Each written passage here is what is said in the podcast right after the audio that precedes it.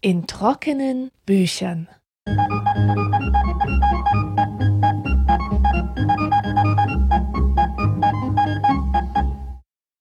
Herzlich willkommen in der vierten Folge der trockenen Bücher. Mein Thema heute ist Introversion und ich habe dazu das Buch Still von Susan Kane gelesen. Ich bin auf das Buch aufmerksam geworden, weil es damals bei Erscheinen vor ungefähr einem Jahr sehr hohe Wellen geschlagen hat. Ich bin mehrmals auf Artikel und Interviews in Zeitungen, Zeitschriften gestoßen, aber dieses Buch wurde auch sehr gern in Blogs besprochen und auf Twitter empfohlen. Und viele Leute nahmen es zum Anlass, dieses Thema mit Bezug auf die eigene Introvertiertheit zu thematisieren. Es war eine Art Aufschrei der Stillen und in sich gekehrten, die sich in diesem Buch wiedergefunden haben. Klären wir erstmal die Begriffe. Was sie bedeuten, wissen wir eigentlich. Introvertierte sind die Nerds und Loner, mit denen niemand spielen und später niemand gehen will, und die Extrovertierten äh, das sind die Partylöwen und Draufgänger und Extremsportler. Ich glaube jedenfalls, dass das die ersten Assoziationen sind, die man zu diesen Begriffen hat. Die Begriffe für diese beiden Pole, also extrovertiert und introvertiert, die wurden von Carl Gustav Jung geprägt und das war 1921. Ähm, er hat in einem Werk über Persönlichkeit geschrieben, dass Introvertierte von der inneren Welt der Gedanken und Gefühle angezogen werden und Extrovertierte dagegen von der äußeren Welt der Menschen und der Aktivitäten. Und Jung hat damit als erster Begriffe für Phänomene eingeführt, die eigentlich schon lange vorher da waren. Beide Persönlichkeitstypen tauchen zum Beispiel bereits in der Bibel auf und äh, dann später in Schriften von griechischen und römischen Ärzten. Und dieses Phänomen ist nicht nur auf Menschen beschränkt, sondern man findet extrovertierte und introvertierte Individuen auch in der Tierwelt. Und das reicht von den Rhesusaffen, die uns noch einigermaßen ähnlich sind, bis zu Pantoffeltierchen unterm Mikroskop. Ich sage gleich mehr zu den beiden Persönlichkeitstypen, aber es ist wichtig, dass man sich klar macht, dass es keine reinen Extros und reinen Intros gibt. Das sind nur Abstraktionen, Modelle, also sogenannte Idealtypen, die ich da beschreibe. Denn in der Realität trifft eher zu, dass wir zu einen oder zur anderen Seite neigen, aber das heißt nicht, dass typische Verhaltensweisen von Intros und Extros einander ausschließen. Susan Kane schreibt, dass ein rein extrovertierter und ein rein introvertierter Mensch, äh, dass beide überhaupt nicht überlebensfähig wären. Fangen wir mit dem Extrovertierten an. Wer extrovertiert ist, liebt Handlung, also wenn was los ist in seinem Leben, wenn Dinge passieren, wenn, wenn äußerlich viel Bewegung ist. Auch wenn er ein denkender Mensch ist, wird er wahrscheinlich von seiner Umwelt nicht als nachdenklich charakterisiert werden. Das ist eben keiner, der im Unterricht verträumt aus dem Fenster schaut oder, oder seitenweise Tagebuch schreibt. Überhaupt ist der Extrovertierte nicht so gern allein, Alleinsein macht ihn mürbe, er mag keine Stille. Extrovertierte sind selten unsicher oder vorsichtig, sondern sie stürzen sich ins Leben. Ein extrovertierter Teenie zum Beispiel, der in jemanden verliebt ist, wird konkrete Schritte unternehmen, um herauszufinden, ob seine Liebe ein Echo findet. Er will es einfach wissen. Und dass es möglicherweise nichts wird mit der Beziehung, ist für ihn kein so großes Problem. Er nimmt auch in Kauf, verletzt zu werden, weil ihn die Unsicherheit viel mehr stört als, als Bestätigung, dass etwas nicht nach seinen Wünschen verläuft.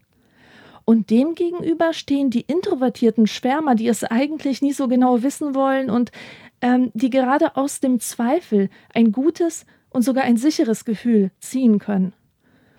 Extros sind entscheidungsfreudig, sie riskieren gern was, ohne vorher groß abzuwägen und außerdem arbeiten sie sehr gerne im Team und sind gern mit anderen Menschen zusammen. Sie sind gesellig, sie reden auch sehr gern. Reden ist die Art, wie sie denken eigentlich.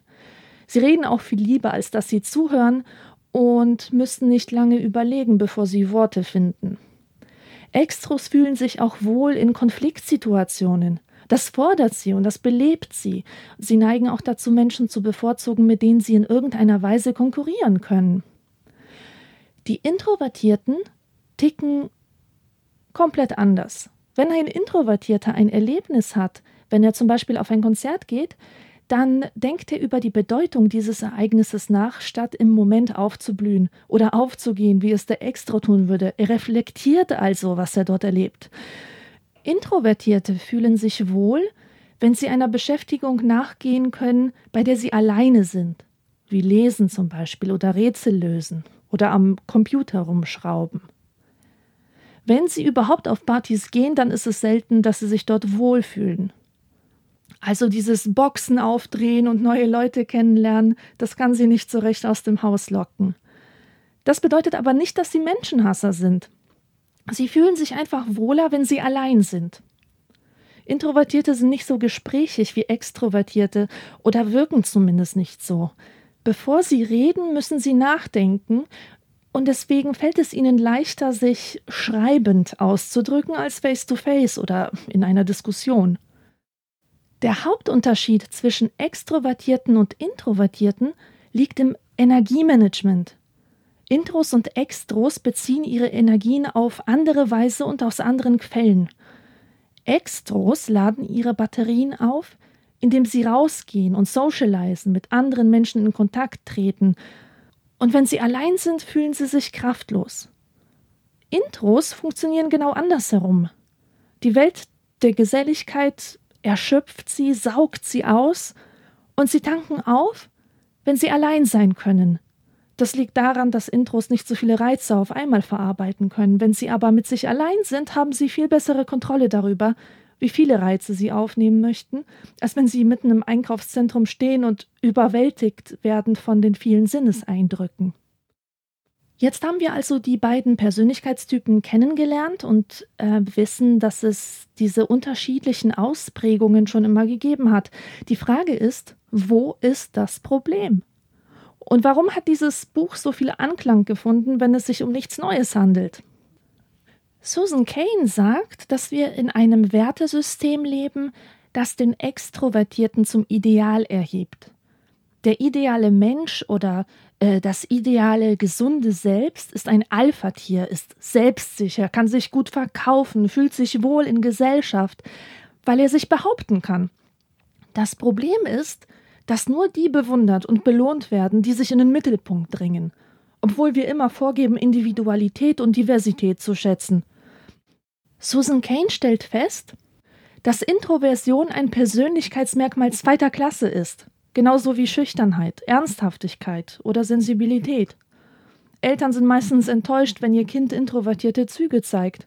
Lehrer sind unzufrieden mit der Leistung, wenn Schüler still sind, und erwachsene Introvertierte äh, werden ständig angehalten, ihre vermeintlichen Defizite zu heilen, indem sie Bücher darüber lesen, wie man aus sich herausgehen kann.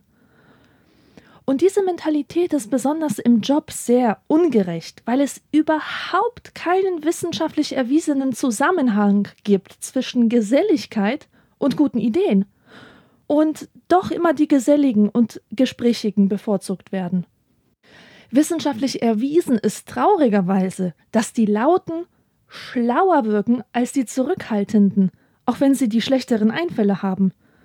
Ich selbst bin introvertiert und ich bin es von frühester Kindheit, ohne dass ich in den ersten Lebensjahren irgendwas Schlimmes oder Traumatisierendes erlebt hätte. Ganz im Gegenteil. Ich hatte eigentlich die beste Kindheit, die man sich vorstellen kann, mit liebenden Eltern und engagierten Großeltern und ganz viel Sicherheit und Förderung und Spiel und Spaß und alles. Ähm, Trotzdem war ich nicht normal. Zum Beispiel habe ich nicht so sehr gehasst, wie zum Spiel nach draußen geschickt zu werden oder in den Kindergarten zu gehen. Kindergarten war Horror. Ich habe es da nicht ausgehalten und habe geschrien wie am Spieß, weil ich nach Hause wollte. Zu Hause habe ich mir Bücher angeschaut oder was gebastelt. Das hat mir Spaß gemacht. Wenn Besuch kam, vor allem wenn andere Kinder vorbeikamen, habe ich mich hinterm Sofa versteckt und war total bestürzt darüber, dass die Kinder immer schreien mussten und sich rauften und, und Puppen und Teddys die Ärm, Ärmchen herausrissen und so weiter. Und auf Spielplätzen musste ich den Kindern im Sandkasten erstmal aus sicherer Entfernung ganz lange zusehen. Erst dann habe ich mich getraut, mich dazu zu gesellen, wenn ich festgestellt hatte, dass die in Ordnung sind und keinen Blödsinn machen. Und mein Verhalten war sicher etwas seltsam, aber im sozialistischen Polen war es wirklich kein so großes Problem. Und das dürfte daran liegen, dass es kein extrovertiertes Ideal gab in der polnischen Kultur. Also ganz im Gegenteil, es, es gab das Ideal vom zurückhaltenden, rücksichtsvollen, leisen und empfindsamen Menschen. Wer so war, war auch bei anderen beliebt. Ich entsprach also durchaus dem Erziehungsplan und man sah jetzt keinen Bedarf, mich in die entgegengesetzte Richtung zu verändern. Und das alles änderte sich schlagartig, als wir nach Deutschland auswanderten. Ich war acht Jahre alt. Ich hatte einen riesigen Kulturschock wegen der Kinder und ihrem Selbstbewusstsein und der Tatsache, dass frech hier etwas Positives war. In Polen war selbstbewusst eigentlich ein Schimpfwort für Leute, die rücksichtslos waren und egoistisch, also im Grunde auch dumm, weil es eine Form von Blindheit ist, wenn man sich nicht in andere hineinversetzt und nur auf den eigenen Vorteil bedacht ist. In Deutschland war aber gerade das wünschenswert, und mit Zurückhaltung machte man sich eher keine Freunde. Im Grundschulzeugnis stand bei mir, dass ich zu still bin und mich zu wenig beteilige, aber ich hatte furchtbare Angst davor. Wenn ich was gefragt wurde, wurde ich rot vor Scham, weil, weil ich im Kopf die Antwort nicht so schnell formulieren konnte und das war kein Problem der Sprache, die Sprache konnte ich ja irgendwann, aber das änderte nichts daran, dass ich mich mündlich einfach nicht beteiligen konnte. Wenn ich dann aufgefordert wurde, mich zu äußern und mir auf die Schnelle kein fertiger Satz über die Lippen ging, dann dachte ich, okay, ich kann nicht denken, die anderen können denken und nur ich bin schwer von Begriff.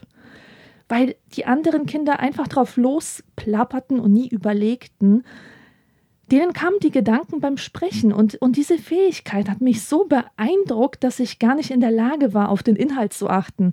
Jedenfalls fühlte ich mich unfähig und so sahen mich auch die anderen mit so einer Mischung aus Mitleid und Belustigung. Am Gymnasium wurde es dann immer wichtiger, im Unterricht seine sogenannte Meinung zu sagen, sich einzuschalten, quasi reinzugrätschen in den Monolog des Lehrers, auch dazwischen zu rufen und natürlich konnte ich das auch nicht. Das hat sich fatal auf meine Noten ausgewirkt und natürlich auch auf mein Selbstwertgefühl, denn still sein bedeutet dumm sein, nichts zu sagen haben, keine eigene Meinung haben, Mitläufer sein, keine Persönlichkeit haben. Also ein schweres Defizit, das mit sozialer Abwertung einherging. Und das Schlimme war eigentlich, dass ich in Wirklichkeit sehr starke Meinungen hatte, aber die konnte ich nur in Klassenarbeiten äußern oder in Aufsätzen, die wir aufhatten, schriftlich also. Da konnte ich nachdenken und ich selbst sein und ich hatte keine Konkurrenz, da fand kein Wettkampf statt, der mich hätte lähmen können. Deutschland hat sich mir also von der extrovertierten Seite gezeigt und ich vermute, dass das nicht immer so war, sondern sich seit den 50er Jahren entwickelt hat, als Deutschland begann, sich stark an der amerikanischen Kultur zu orientieren. Und die Amerikaner gelten bekanntlich als eine der extrovertiertesten Nationen der Welt. Aber war das in Amerika schon immer so? Dieser Frage geht Susan Kane im ersten Kapitel auf den Grund, indem sie anhand der Lebensgeschichte von Dale Carnegie zeigt, wie das extrovertierte Selbst zum Ideal aufgestiegen ist. Dale Carnegie kennen wir alle, das ist der Autor von Sorge dich nicht lebe und Wie man Freunde gewinnt. Das sind alles Klassiker der Self-Help-Literatur, die sich seit Jahrzehnten einer riesigen Beliebtheit erfreuen, ohne die auch kein Supermarktregal auskommt. Dieser Typ war ein einfacher Bauernjunge, der es bis zum erfolgreichen Salesman geschafft hat und dann zur Ikone des öffentlichen Redens wurde. Und das alles passierte im ersten Drittel des 20. Jahrhunderts. Susan Kane schreibt, dass in dieser Zeit in Amerika ein Shift stattgefunden hat, ein Wechsel von einer Kultur des Charakters zu einer Kultur der Persönlichkeit. In der Kultur des Charakters war das ideale Selbst ernsthaft, diszipliniert und vor allem moralisch korrekt. Und es hat nicht so eine große Rolle gespielt, welchen Eindruck man in der Öffentlichkeit machte. Viel wichtiger war das persönliche Verhalten im Privaten, was für eine Art Mensch man also für seine Nächsten war. Das ändert sich nun mit dem Aufstieg des industriellen Amerika. Jeder Amerikaner war jetzt dabei, ein Performing Self zu werden, also ein wirksamer Selbstdarsteller. Und das musste er auch, denn die Geschäfte bzw. die Geschäftsbeziehungen wurden immer anonymer und unüberschaubarer, und da war es wichtig, einen guten ersten Eindruck zu machen und Menschen schnell für sich zu gewinnen. Also mussten die Leute lernen, nicht nur ihr Produkt zu verkaufen, sondern auch sich selbst. Und hier hat Carnegie eine wichtige Rolle gespielt, weil er mit seinem öffentlichen Wirken am Anfang dieser Tradition stand.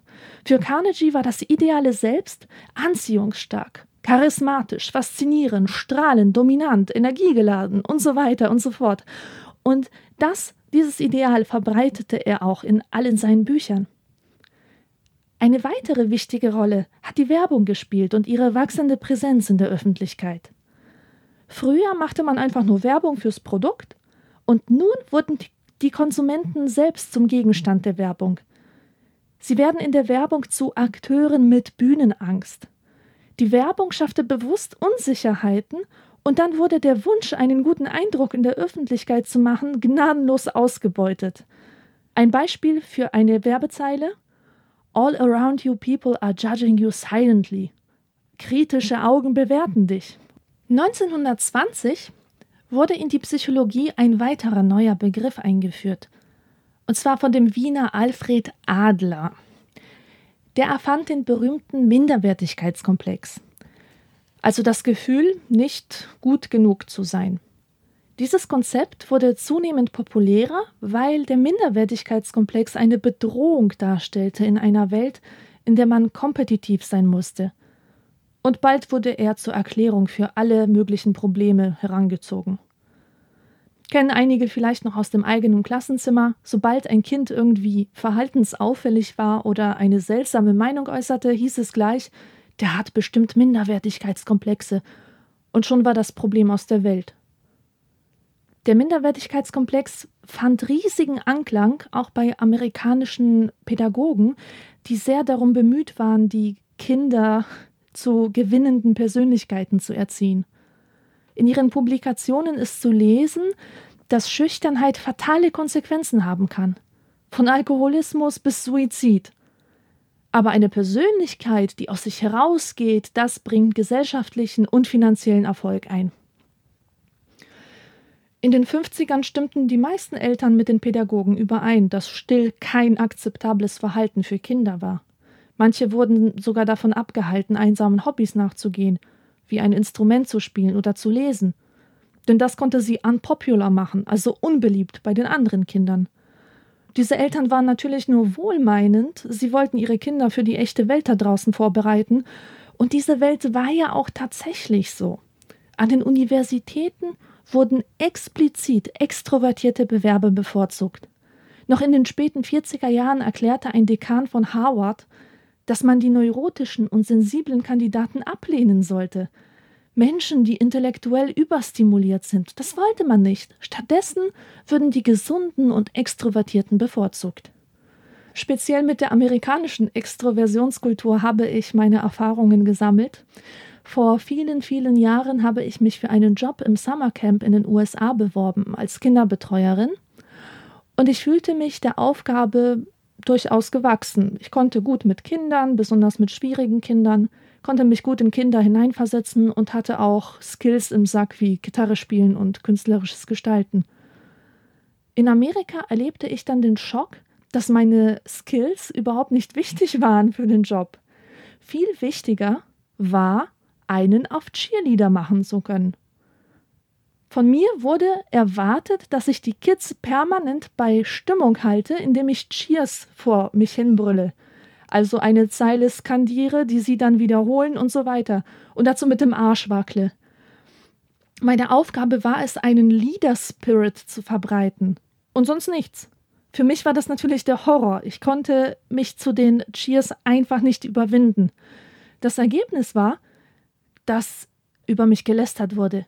Also die anderen Counselors gaben mir das Gefühl, dumm zu sein. Für die Arbeit mit Kindern jedenfalls völlig ungeeignet. Und dann habe ich zum Glück die Aufgabe gewechselt, wo ich die Möglichkeit zur Eigenregie hatte und Zeit für die Kinder. Und es stellte sich heraus, ich war nicht allein. Da waren unglaublich viele Kinder, die ich als introvertiert erkannt habe und die auch sehr unglücklich waren. Außer wenn sie bei mir sitzen und zeichnen konnten. Und die haben mir erzählt, wie traurig sie sind, weil sie nicht outgoing sind. Es hat mir wirklich das Herz gebrochen. Wo wir schon bei den Auswirkungen fehlgeleiteter Ideale sind. Das große Thema Teamwork. In der gesamten Arbeitswelt denkt man heute, dass Teamwork der einzige sichere Weg zu guten Ergebnissen sei. Man glaubt, dass Geselligkeit Kreativität und Intelligenz hervorbringt. Aber in Wirklichkeit ist dieses Gruppendenken verheerend für kreative Lösungen. Und außerdem werden dadurch die stillen Menschen gehindert, ihr Potenzial zu entfalten. Introvertierte hassen Gruppenarbeit. Sie sind überzeugt, dass sie nur alleine arbeiten können. Selbstüberschätzung, Arroganz? Ganz und gar nicht. Alleine arbeiten hat viel mit Freiwilligkeit zu tun. Wenn man seine eigenen Interessen kennt, kann man gezielt seine Stärken fördern und eben dadurch Exzellenz auf einem Gebiet erreichen. Um auf exzellente Gedanken zu kommen, muss man sich konzentrieren können. Und andere Menschen lenken ab, das bedarf keiner Erklärung. Für gute Gedanken braucht es außerdem eine starke Motivation – und diese ist in solchen erfolgreichen Fällen intrinsisch, das heißt, sie kommt von innen aus echter Neugier, aus aufrichtigem Interesse und nicht, weil man geil drauf ist, einen Pokal zu gewinnen oder Angst vor Versagen hat. Wer wirklich Spaß an einer Aufgabe hat, für den ist sie ganz persönlich herausfordernd und nur für ihn. Kaum ist man aber in einer Gruppe, muss man schon Rücksicht nehmen auf die individuellen Bedürfnisse und Fähigkeiten der Gruppenmitglieder und schon wird man ausgebremst. Es ist wissenschaftlich erwiesen, dass Menschen nach einem einsamen Spaziergang durch den Wald besser lernen als nach einem Spaziergang durch eine laute Straße in der Stadt. Eine weitere Studie zeigt, dass Unterbrechungen eins der größten Hindernisse für Produktivität sind. Und alles dies scheinen Introvertierte intuitiv zu wissen, weswegen sie Teamwork scheuen. Raum zu haben ist sehr wichtig für Kreativität und was auch wichtig ist, ist die Abwesenheit von Gruppenzwang. Man dachte lange Zeit, dass eine Gruppe durch Brainstorming die besten Ideen hervorbringt und dass man zusammen in der Gruppe, wo es keinen Druck gibt, echt frei labern kann, jede Idee ist willkommen und so weiter. Äh, leider ist das nicht wahr. Studien haben gezeigt, dass die Qualität der Performance mit der ansteigenden Größe der Gruppe sinkt.